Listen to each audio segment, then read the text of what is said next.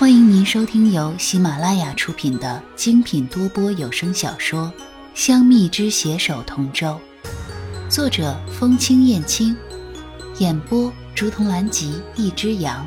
欢迎订阅。第十章，凡间。这厢穗禾下凡后，投胎成了怀吴南平王唯一的女儿，也是怀吴的郡主，名字依然是穗禾。穗禾从小就总是在梦里看到一位白衣的仙人。那位仙人总是背对着穗禾，眺望着远方，仿佛与寒夜融为一体。虽然从不曾与穗禾说话，但却总是让穗禾莫名感到心疼。他究竟是谁呢？为何总在他的梦中出现，却又从不言语？而他。也总觉得有些似曾相识，仿佛与他认识了很久一般。究竟是什么事儿让我们的穗禾郡主皱起了眉头？燕佑一进门便见穗禾坐在凉亭里沉思着，眉头不自觉地皱起，不知在想些什么。是你啊，那么有空不去帮我爹分忧，来这里做什么？南平王府门客众多。大多是些混吃混喝的废物，只有这燕佑还算有点本事。况且认识他十几年了，他的容颜居然没有半点变化，可见真如他所说是个半仙吧？你爹他门客众多，哪里轮得到我？倒是你想些什么呢？那么入神，想得眉头都皱起来了。燕佑心想：凡间的他真是烂漫。未曾经历过那些权势的纷争，依然保留着最初的纯粹。纵然这一生无法得偿所愿，但他也想护他这凡间短短一世。那都是些蹭吃蹭喝的脓包罢了，也就爹拿他们当回事儿，日日供着。依我看啊，你一个人就可以顶他们所有人。穗禾伸手给燕佑倒了杯茶，嘿。算你有眼光。叶佑一口喝下穗禾倒的茶，一脸得意。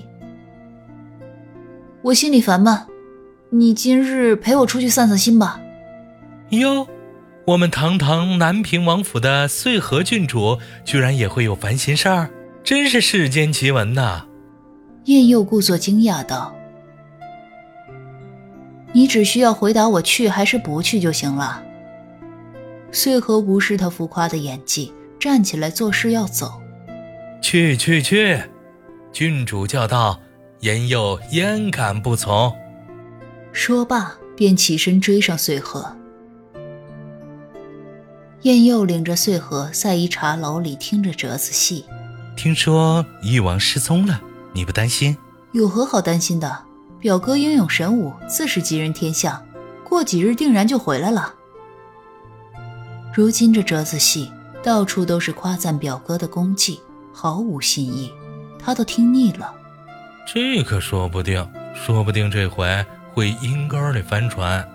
听到穗禾如此夸赞旭凤，燕佑心里颇不是滋味，嘴里忍不住嘟囔着：“你说什么？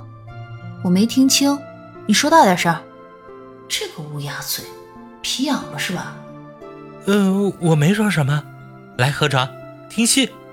一听这语气，燕佑连忙否认，赶紧倒了杯茶给穗禾。算你小子识相。穗禾横了他一眼，不听了，不听了。这折子戏每日都一样，好没意思啊。燕佑跟着穗禾身后，看他一时看看这个，一时看看那个，神色颇为自在。如果他可以一直这样开心快乐下去就好了。嗯，你走这么慢干什么？快跟上！这个家伙又在想什么？越走越慢。是你要慢点走，等会儿该撞到别人了。燕佑边说边加快脚步追上穗禾。燕佑跟着穗禾满大街瞎逛，只要穗禾想吃，他便在后面付钱。直到日落西山才回了府。姻缘府，润玉本来是想把矿路给他的红绳还给月下仙人，来到姻缘府却不见他。恰好看到月下仙人置于府中的关尘镜，而此刻关尘镜中正上演着旭凤和锦觅在人间为躲避追兵不小心滚下山的一幕。润玉莞尔一笑：“叔父真是越来越不正经了，居然行此偷窥之事。”正想着。观尘镜中画面一转，竟然变成了穗禾与燕佑在集市上逛街的画面。看他们一前一后追赶着，润玉的拳头紧紧地攥在一起，心里更是醋意横生。这燕佑与穗儿究竟是何交情？连穗儿下凡，他竟然也跟了过去。哎，润玉，可是找老夫有何要事？丹珠一回来，便见润玉站在关沉镜面前。润玉拜见叔父。听到声音，润玉收拾好情绪，转过身来给月下仙人见了礼，旋即拿出红绳递给他。叔父，润玉此番前来，只为将叔父给矿路的红绳还与叔父。矿路不懂事，叔父莫要与他胡闹。这红绳你自己留着，再去绑个意中人回来，不必还给老夫了。丹珠笑呵呵的打趣：“叔父说笑了，如今润玉的心思，叔父你是知晓的。好吧，好吧，叔父我就不逗你了。这红绳你不要便罢，反正神仙也起不了作用。”丹珠伸手接过红绳，那润玉便先行告退了。说完，便转身出了姻缘府。润玉回到玄机宫后。想起在观尘镜中看到的一幕，虽说穗儿说过将来会告诉自己燕佑的事，但润玉始终耿耿于怀。当下便传唤了矿路，让矿路去将燕佑查探了一番。南平王府这天夜里，穗禾又一次梦到了那位白衣的仙人。醒来时天还没亮，但此时穗禾已毫无睡意，披了外衣。起身喝了口水，便坐于桌前。你究竟是谁呢？为何总在我的梦中出现？每次的梦境都是一模一样。那位白衣的仙人立于一片星空前，身边仅有一只小鹿相伴。即便从不言语，穗禾也能感受到那份孤寂，而他自己。竟然会为他感到心酸。润玉因放心不下穗禾，便趁着当值的空闲时间下凡来探望下穗禾。怎知刚到，就听到了穗禾的自言自语。润玉莞尔，踱步至穗禾跟前，笑意盈盈地看着他。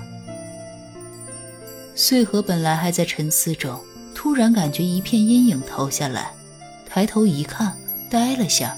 虽又拍了拍头，这不是梦中的仙人吗？怎么会出现在这里？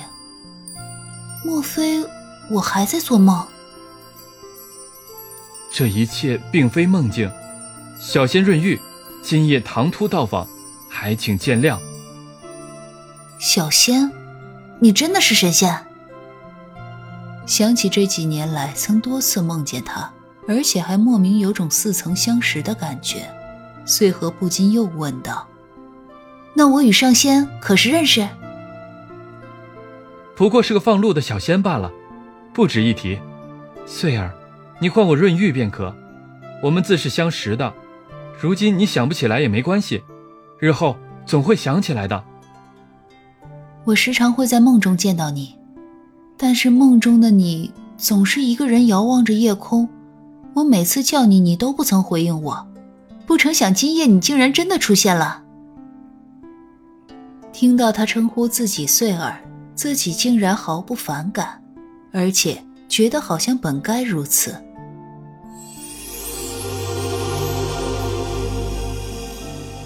这鳞片送与你，只要穗儿你使出幻龙咒，我便会出现在你的身旁。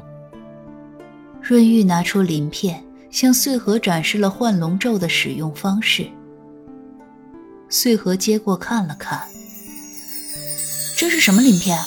怎么是月牙形状的？还流光溢彩的，真好看。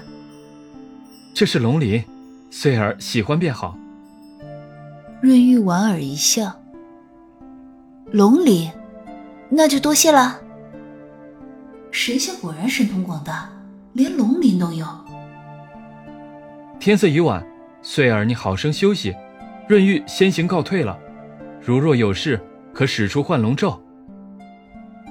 好，那我们改日再见。穗禾笑着收起了龙鳞。改日再见。润玉温润一笑，便化作流光而去。润玉走后，穗禾也觉得有些累了，回到床榻上，不一会儿便睡着了。这回没有再梦见任何人，而是一夜好眠。听众朋友，本集已播讲完毕，请订阅专辑，下集精彩继续哦。